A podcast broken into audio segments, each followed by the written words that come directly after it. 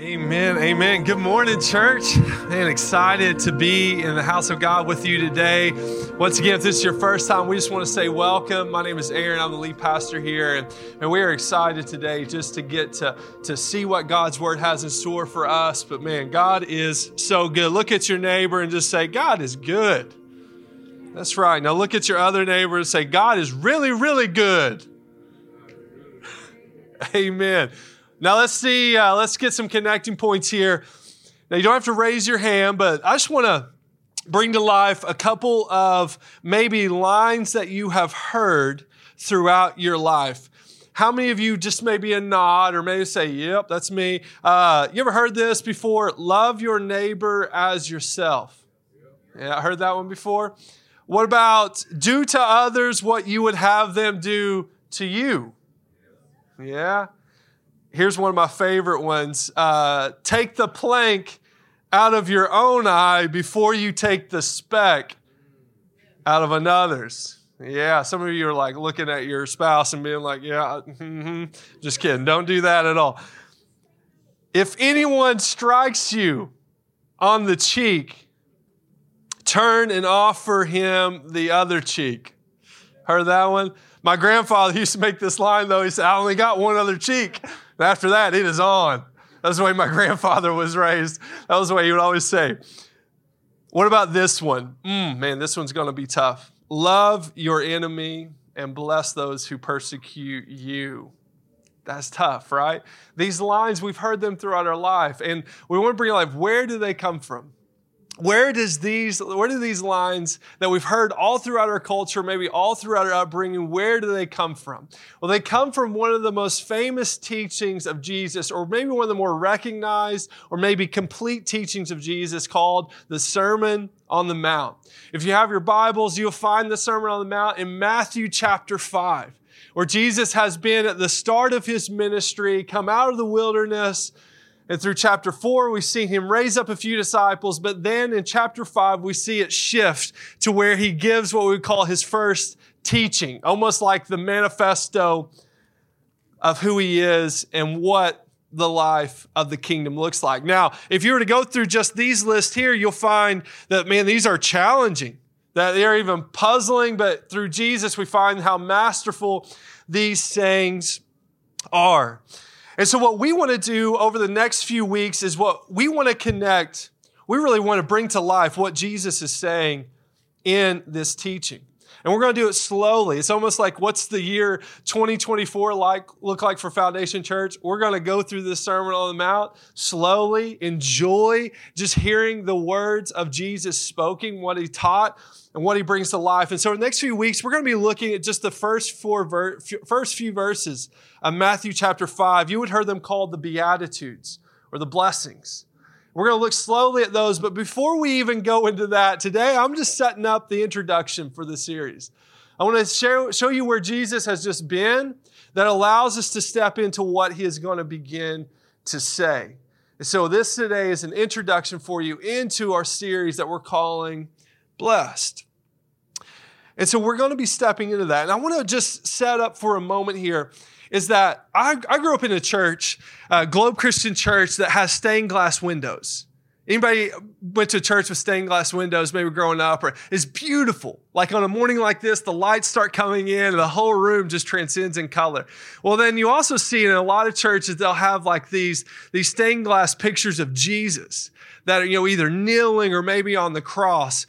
And I think there's a real tension that we all have that that's how we still see Jesus that he's just like this stained glass figure that has over the course of time portrayed these teachings or teachings or has been this, this character in a novel that we continually live our life around. And so here's what I want to bring to life today first. If we want to begin in verse chapter 4, verse 23, it says, And he, in verse 23, it says, And he went, this being Jesus and I want to just kind of step into your reality. We're talking about a real person here. We're talking about a man who's named Jesus who came into this world, God in flesh, the promised Messiah, the one to come, the Jesus Christ, a real person. It's like he walked like we walked. He talked like we talk. Well, maybe not. You're thinking like we talk, you know, um, just country Eastern Kentucky. But he had his own dialect. He's had his own way in which he woke up every single morning. He went to bed and he slept. He ate, he drank. A real person that comes to life here today. And so, as we begin to step into the series, I want to bring to the reality that Jesus is real, that he's real today, that he's real. That over 2,000 years ago, he came on the scene and he began to proclaim the words that we're going to be looking at today. So he's not just something distant, he's not just something that is imaginative, but he is real. He is real today, and he wants to meet you. And so Matthew 4 23 kind of sets the scene here with us. And he says, And he went throughout all of Galilee, teaching in their synagogues and proclaiming the gospel of the kingdom. Proclaiming the gospel of the kingdom. What is the gospel? What is the gospel ultimately for us? What is the gospel for those in this text? Well, the gospel, if you look up, it just simply means good news. Euangelion is the Greek for it. It means good news. Well, what is good news? What if you would just imagine for today, what would be good news for you? What would that be? That today, if you were stepping in a scene and you were saying, this would be really good news if fill in the blank. Maybe if your marriage was restored. Maybe if you had food in your pantry. Maybe if you had some money in the bank. Maybe if you had a vacation in the future. Well, I mean, you could have all sorts of different things that you could look at. Maybe today would actually be healing for your life. Maybe it would be freedom in your life today. What would be good news for you? This is what he proclaimed. Good news, but of what? This kind of shifts the perspective. Good news of the kingdom of God. If we want to look back just a few verses in verse 17, he says these words. He says, From that time, Jesus began to preach, saying, Repent, for the kingdom of heaven is at hand. And this kingdom of heaven now being at hand, this is the good news. This is the gospel that the kingdom of heaven is at hand. This word repent comes from the Greek. It's called metanoia, means to literally rethink to rethink everything.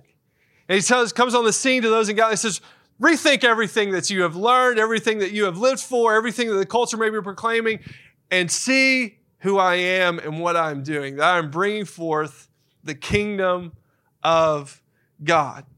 Now, I want to kind of look at this in three different three different groups of people. And we're going to kind of bounce back and forth, I think, now between the three things. But we're going to look at the kingdom, Today, we're going to look at the crowd today, and we're going to look at the blessings today. And I want to step into the life right now of the crowd because we see he came. He came proclaiming the gospel of the kingdom and healing every disease and every affliction among the people. First time we see this people, this group, this crowd. And so his fame spread throughout all Assyria. And they brought him all the sick, those afflicted with various diseases and pains, those oppressed by demons, those having seizures and paralytics, and he healed them.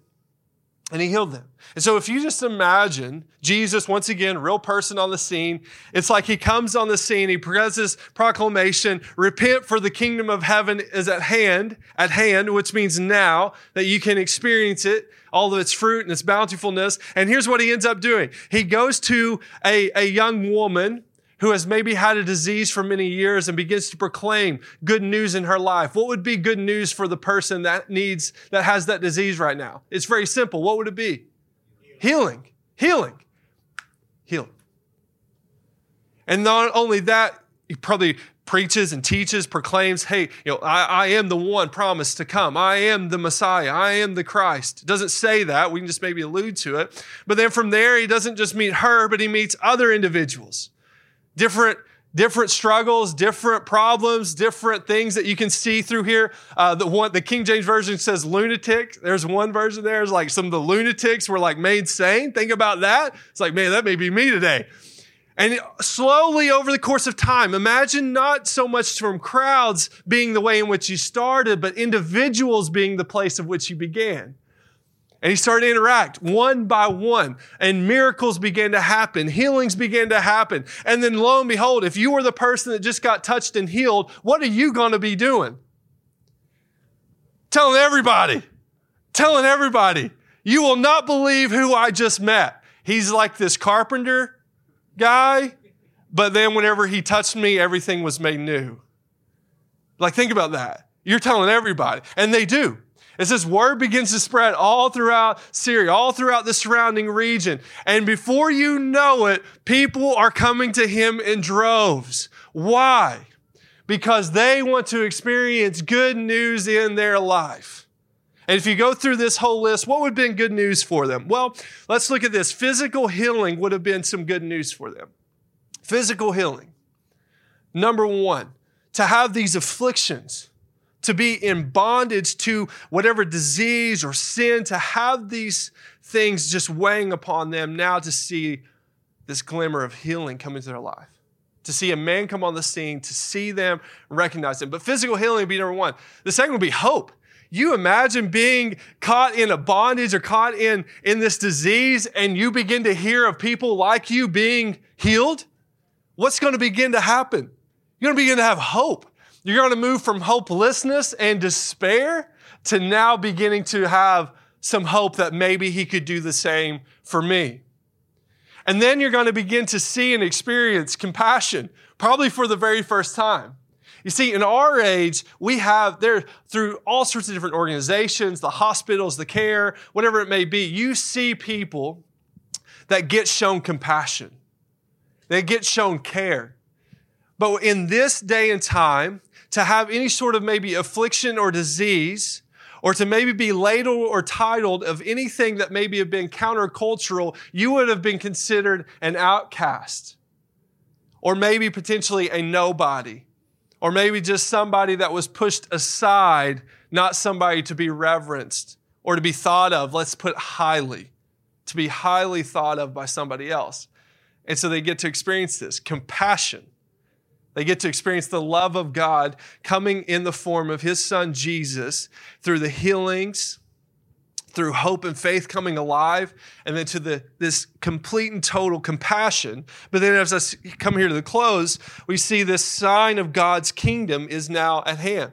Jesus came proclaiming and demonstrating the kingdom of God. He proclaimed, repent for the kingdom of God is at hand, is at hand or has drawn near. And then what's he do after proclaiming it? Boom, he demonstrates it. This is what my kingdom looks like. This is the power of which I have through my Father that is coming into the world to redeem, to restore, to bring life to all those that the society has pushed aside. This is the crowd. This is the crowd. And man, they are gathering. They are gathering all around. And this crowd is coming. Now, oftentimes they're coming here, once again, to receive so much good news, to, to be a part of this good news. But everything that Jesus is doing is in this proclamation and demonstration of the kingdom of God is here. Now, here's the simple question What is the kingdom of God? What is the kingdom of God? So let's talk about this one for just a moment the kingdoms of God, it says it's good news. That we can see that in the, the crowd here, those they are being healed, that it signifies not only physical restoration in their life, but also a deeper spiritual reality. And what's that reality? That God's kingdom is stepping into their life, breaking into their lives, and bringing restoration, wholeness, and salvation. This is incredibly good news. They are now experiencing hope, relief, and assurance, not only from a man, but of God, from God. They are experiencing God's love coming down to them. Experiencing this. And what they're seeing in comparison to maybe the life they lived and the life that they've been in is that they're seeing now in their life that the rule and the reign of God that the rule and reign of God, that his kingdom is good. That his kingdom is very good. That it restores all that is broken. Colossians 1 13 through 14 kind of helps us get to this moment where we can see where we can see what's happening a little bit fuller that he has delivered what is his kingdom doing? That his kingdom, that he has delivered us from the domain of darkness the domain of darkness. It's like, you know, the all that we may see, all that may have held us captive, all that may be held us in bondage, and has transferred us to the kingdom of his beloved Son, in whom we have redemption and the forgiveness of our sins. This is the kingdom. And what does this bring to life here is that the kingdom, it says in, in verse 17 that the kingdom of God is at hand. Well, my upbringing was very much that the kingdom of God was something to be had in the future.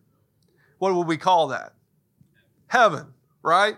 So maybe you've gone through your life and, and you had this proclamation that this is, you know, where you started was here, you were born, and then your life is basically just the culminating point of whether or not you make the right decisions or make the, make the right statement of faith, make the right proclamations, have the right faith, have the right trust, so that you can go to heaven and not go to hell.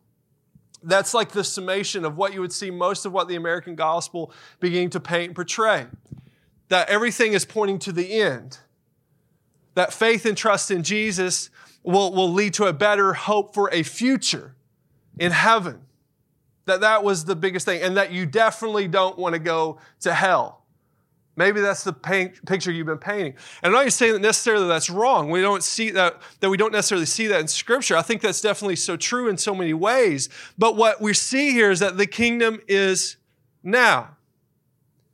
It's near at hand. For those that were in the crowd, what did they begin to experience? The good news of God in their life now. You see, we like to think about the future hope. Here's some verses that may bring it to life. Philippians 3 20 through 21 puts a few of these. It says, But our citizenship is in heaven, and from it we await a Savior, the Lord Jesus Christ who will transform our lowly body to be like his glorious body by the power that enables him to subject all things to himself. Man, don't you just long for the day to where your physical body, all that, all that is broken or wrong would just be completely and totally gone? Don't you just, all sickness and disease would just be no more? Don't you just long for that day? Then Philippians 2.10 says, so that the name of Jesus, this proclamation at the end, this future hope, this name of Jesus, every knee should bow in heaven and on earth and under the earth. This proclamation, this end hope. And so I'm not going to take away from what we have in the future. Gosh, God gives us a beautiful picture of what that could be a new heaven, a new earth. Imagine this all evil and sin being completely now separated from God. Completely and totally. Imagine that. We can't. We can't even fathom it. But all sin and evil gone and only God's righteousness and goodness being displayed. That's the future hope. But here's what we get to see is that we are in the tension of both the now and the not yet. That his kingdom is both now for you and for me, but then also not yet. And so, for those that we got to see that are part of the crowd, is that it is good news that the reign of Christ has come because you can begin to experience the kingdom of God now. But the full kingdom of God is not yet. But the kingdom is bringing forth good news, is bringing forth hope to the crowd. Now, what the crowd doesn't know yet, or maybe they may recognize it and see, but we see the crowd continuing to follow and continue to gather. It says in verse 25, and great crowds followed him from Galilee and the Decapolis, and from Jerusalem and Judea, from beyond the Jordan. And then beginning in chapter 5, verse 1, seeing the crowds, he went up to the mountain, and when he sat down, his disciples came to him. His disciples came to him. And so we see here the picture of the crowd now growing and becoming larger and larger because of everything that has happened, everything that Jesus has been doing and proclaiming. But then also out, that's like the outer circle. But then what you see is that Jesus brings a few close. And you almost see like this distinction happening between the disciples and the crowd. Maybe those that are hearing and getting to see all that God is doing, experiencing all, all that God is doing, but maybe not yet fully fully committed to who God is. And so we kind of have these two groups of people the disciples, Jesus has called them out, and then we see the crowd. And we bring to life this picture of what God has been doing over the course of all time, all time, throughout all history. You have got to see God do this one thing where God continually, God continually, from beginning to end, God calls out a people for himself. Now, I need you to give me five minutes. Five minutes here. We're going historical, okay? Historical. Not like your wife does or your girlfriend does, but we're just going back in time just for a moment, okay? And I want to show you how this has been a theme that God has used. That God continually calls out a people. He draws a people to himself. In Genesis chapter 1, in the very beginning, we see the creation. And who are the two people that he creates? The man and the woman. Anybody know? Adam and Eve. And what does he do with Adam and Eve? He gives them dominion over all that has been created. What is their sole purpose of life? To bring forth, forth the rule and reign of God over all creation. Now, what happens? Eve, Eve breaks one of the commandments, or the big commandment, right? What was it? She ate of the tree of life that she should not have ate of. She shouldn't have. And then we see that this whole fall then happens where it's like sin comes into the world and then throughout the sin we see all of the things that begin to trickle down from it but then god in his faithfulness he brings forth this guy his name is abraham and in genesis 12 1 through 3 he makes a covenant with abram who we now know as abraham and he says this to Abraham in verse in chapter 12 verses 1 through 3. It says, "Now the Lord said to Abram, go from your country and your kindred and your father's house to the land that I will show you. And I will make of you a great nation. I will bless you and make your name great, so that you will be a blessing. I will bless those who bless you, and him who dishonors you I will curse. And in you all the families of the earth shall be blessed." We see God continually bringing forth, but definitely here, this word called covenant, where I will be your God and you will be my people. And our relationship will be like no others. Our honor and our care for one another, for our, my care for you, will be like no other. And then he begins to proclaim this group of people throughout the Old Testament. We see them raise up in what we call the nation of Israel. Where anybody seen the movie The Prince of Egypt? Yeah, it's like an old school Disney movie, right? Yeah. It's like that was a reality. To where God raises up this man named Moses to deliver his people from Pharaoh, from slavery, from bondage. And then he leads them out into the wilderness, and then he brings up Moses to the, to the mountain where he gives a new, a new law, the commands that sets his people apart from the entire nations. And he gives them an identity and calls them into a life of obedience to his will that is good and right. And then he gives them this mission, this incredible mission that comes that they would be a light to all of the nations and everyone. All of the nations would witness the greatness and righteousness of God. They would reflect God's character. They would be promoting his justice, proclaiming his salvation to the world. But here's what happens they fail utterly and terribly. The entire Old Testament, if you want to look here, I'm in Matthew right now. All that you see here is the Old Testament. And here's what I love about it's so real and it's so honest because it's like they just fell over and over again. You see a, a generation rise up where they forget the Lord or they do not honor him or they do whatever is good and right in their own eyes and you know what the God does? You know what God does? He lets them have their way. It's like, you know, you do you, boo. He's like, you go right ahead. Tell me where it leads you. And you know where it always leads them? To death, to bondage, to imprisonment, to slavery, to always being back to the places that they never wanted to be. And then here's what ends up happening that generation will pass away, and then here will rise a new generation that will remember the Lord. And then they call out to him. And you know what he does? He restores them. He brings them back under his love, care, and guidance. But he also says, This is who you are. Now obey. Live in obedience to me because I promise it'll be better than anything you can imagine. And you know what they ended up doing? They fell. A new generation rises up and they forget the Lord. The cycle repeats over and over again, but then the prophets come in towards the end of the Old Testament and to begin to proclaim this new hope, this new hope that would bring restoration and redemption. That God, even through all of the disobedience, even through all the failures, the Old Testament tells us that God will be faithful all the way to the end.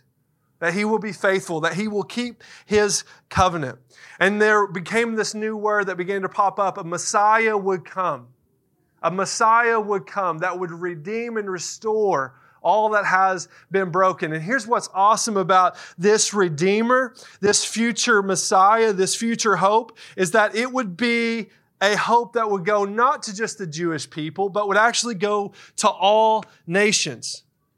Revelations 7 9 kind of looks at this moment there where in the very end it says, After this I looked and behold, a great multitude that no one could number from every nation, from all the tribes and people and languages, standing before the throne and before the Lamb clothed in white robes with palm branches in their hands and crying out with a loud voice, Salvation belongs to our God who sits on the throne and to the Lamb.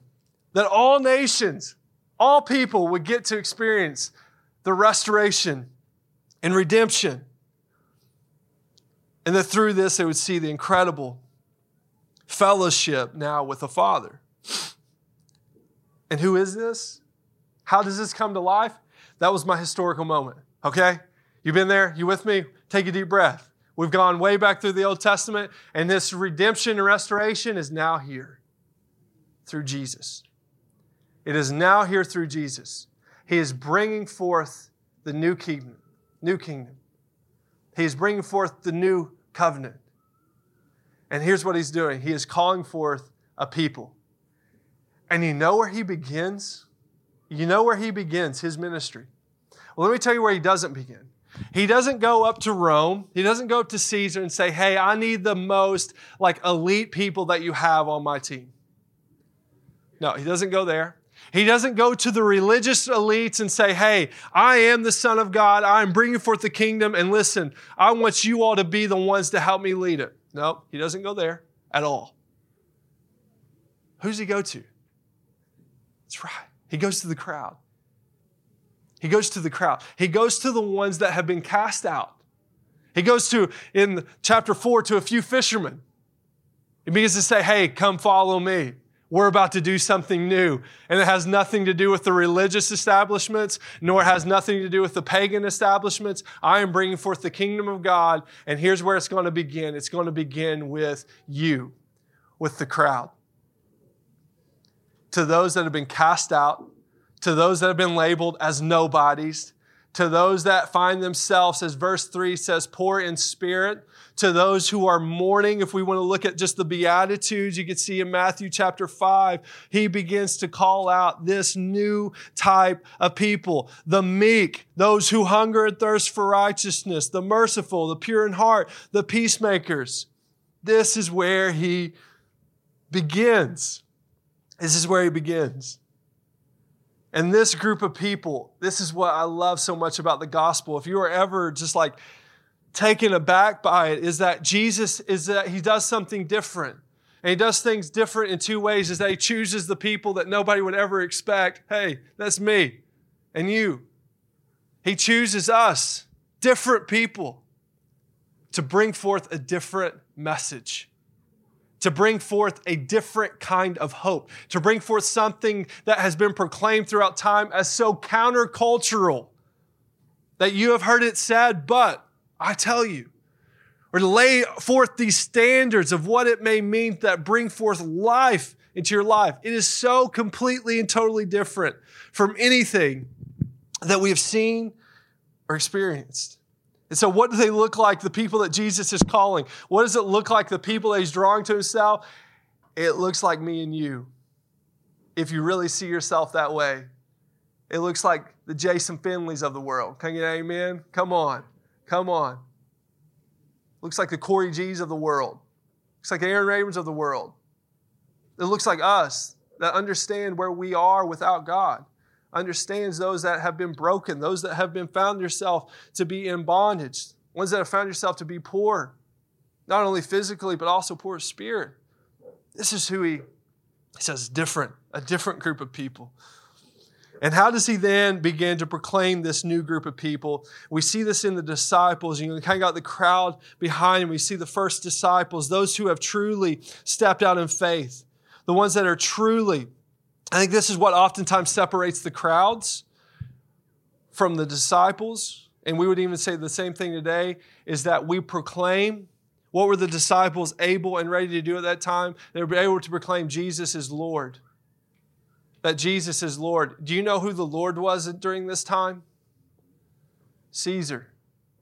You know what it would have meant to proclaim Jesus is Lord? Death. Death. But among all things that he experienced, he began to proclaim. Those that were, were following him at this time were proclaimed Jesus is Lord. And those that he probably healed and touched, he began to see and proclaim, listen, Caesar, you think your kingdom is good? You think your ruling reign is good? Listen, I just got to experience and meet this guy named Jesus. He's Lord. He's Lord. In the kingdom of God, it gives us a new vision, a new loyalty, a new allegiance that Jesus is Lord. Jesus is Lord. And as he looks at the disciples and he proclaims He's about to give this teaching with the crowd all around as well. What is the first word that Jesus uses to describe this new people? To describe the people that God is stepping into, to describe them that are stepping into this new kingdom. He uses this word blessed. In the Beatitudes, you see in verse 3, it says, Blessed are the poor in spirit, for theirs is the kingdom of heaven. Now, how many of you like to say, like, bless your heart? You know, like, who says that a lot? Just be honest. Like, have a confession moment. Bless your heart. You kind of use it as an insult, don't you? Most of the time. It's not like a, hmm, bless your heart, honey. Bless your heart.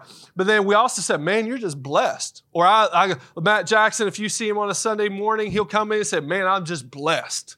I'm just blessed. Well, what's this word mean? What does it really mean to be blessed? Another little Greek version here, this blessed Makarios, we see this being portrayed in a few different ways. Whenever you say the word blessed, what do you mean? What do you mean? Some of you would connect that blessed means I've found favor, not undeserved. I've got, I've got favor on my life. Maybe that's it. Maybe when you say blessed, you mean that I'm happy. And when we look at the interpretations of this, that may be what he is saying somewhat, somewhat, maybe. But happy is oftentimes depicted by our external circumstances. Happiness in the world is what everyone craves. Happiness is what you want in your life. You want to be happy. You want to, but oftentimes happiness is determined by what you have or what you are experiencing. And so he's portraying something that has to go way beyond just your circumstances, way beyond just maybe what you're experiencing right now in this moment, the people he's talking to, would they be experiencing joy, happiness? Absolutely. But we like to see happiness connected to like even successism, like the Western culture, up and to the right. My life is getting better and better. I don't think that's what he's saying here is blessed in. But there's another way which we've seen this is interpreted that it's congratulated. It's like congratulations bringing to life here this blessed. Congratulations. It's like you have found favor with God. And then it's like, then it's also an envious word. You ever just tried to congratulate somebody and you're kind of like, congratulations. You know, it's like you really wanted that for your own life. It's like when you you lose the prize and you get second place and you're like, congratulations to the first place winner, right? You know, maybe that's what it is. But there's this deep sense that he is portraying here blessed, that you have found favor with God, that there is this happiness or this joy that goes beyond all comprehension, and that there's just this feeling within your soul of just, you have found God. He has found you. Uh, there's this connection that you have, that there's this joy that you have. Blessed. You're blessed. And so the whole world is longing for this. And the enemy is doing everything in his power to offer all the other things in this world that will bring you happiness. But sin and the evil one is just deceitful. It's just deceitful. And so he promises here blessed.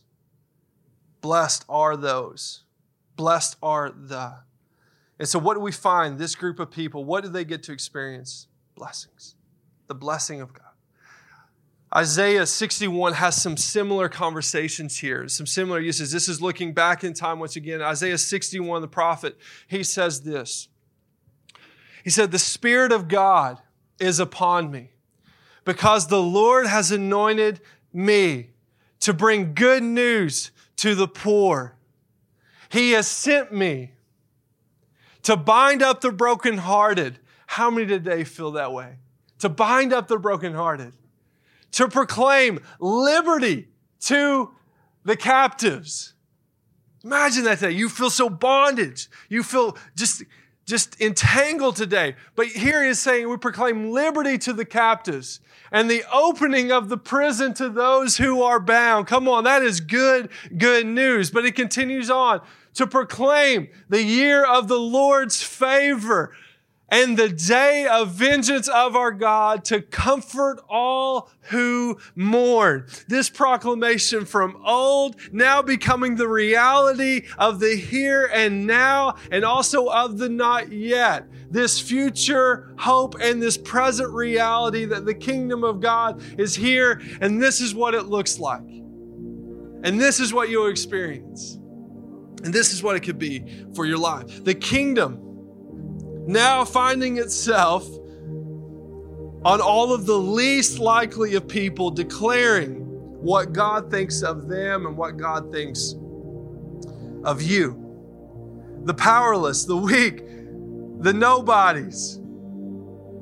God's kingdom begins here. God's kingdom begins with you and with me. To the poor, to the crushed, to the defeated the gospel is a declaration of what God in His grace has done for us through Christ. And it affirms this blessing, this state of blessing that already exists now because of what He has done. I love this little connection point. If we go to verse 24 and we look at Him coming and He healed every disease and every affliction among the people, what did the people do to deserve that? What did they do to deserve that? Anybody know the answer?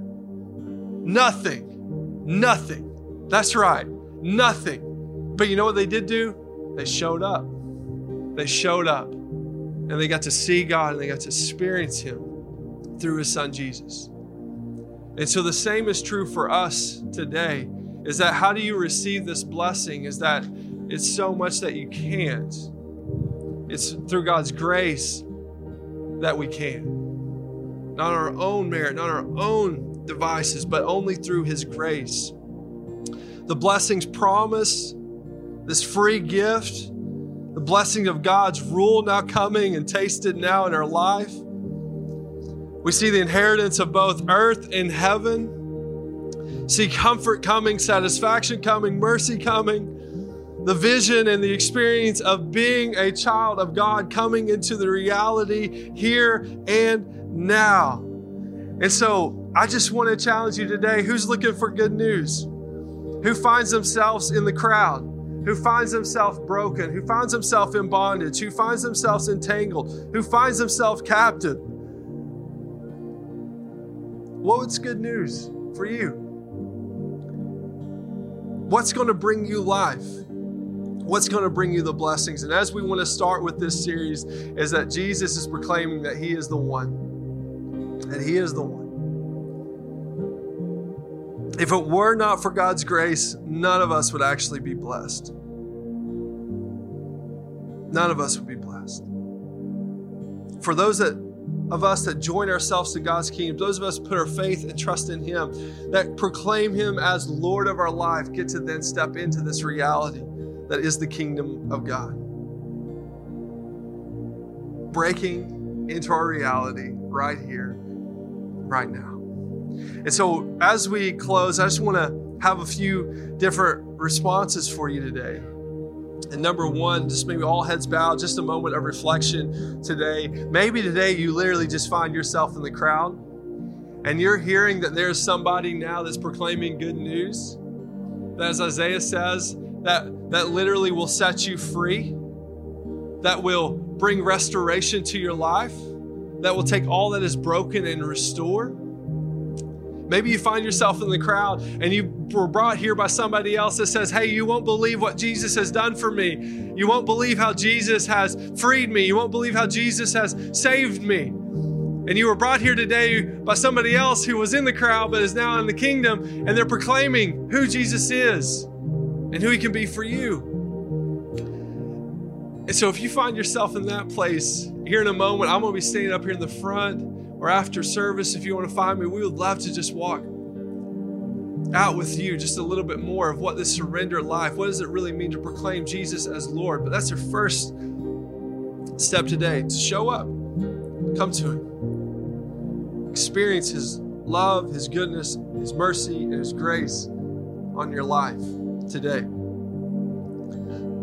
That's the first person. The second one I want to remind you of is that maybe you have put your faith and trust in Jesus and you have been wondering, is there really hope for the here and now? And as we're going to see over the next few weeks, is that yes, there is. Man, there's a future hope that we have, but we are seeing that God's kingdom is at work here and now within us. So there's good news to be experienced here and now. And so step into that, believe in that, trust in that, that the blessing of God on your life is real and is true.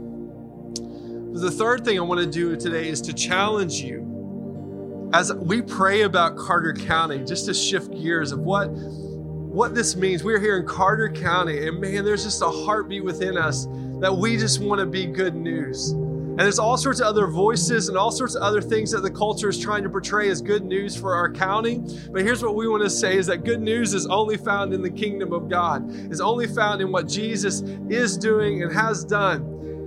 And we just want you to see here today that, that God, among all people, is using you to bring about that kingdom. That you are, as you use the word, you are his ambassadors to bring forth the good news to your family, to your friends, to our county, to see those that were captive break free, to see those who are bondage and their sin be forgiven. You, my friends, are the ambassadors.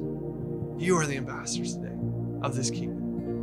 So, three different responses today. I pray that God just moves in your life. I pray that you keep showing up to hear more and more about what this blessed life is, about what that means to be blessed in the kingdom of God. Dearly Father, we thank you for bringing us in your house. Lord, we pray for your spirit just to continue to move amongst us, Lord, to speak to us, God, in the way in which only you can, God, to open our eyes up to the reality of who you are, to the reality of your kingdom to the reality of your sacrifice, Lord, on the on the cross for for all, God, for those who would believe and put their faith and trust in you. To all those that would repent, rethink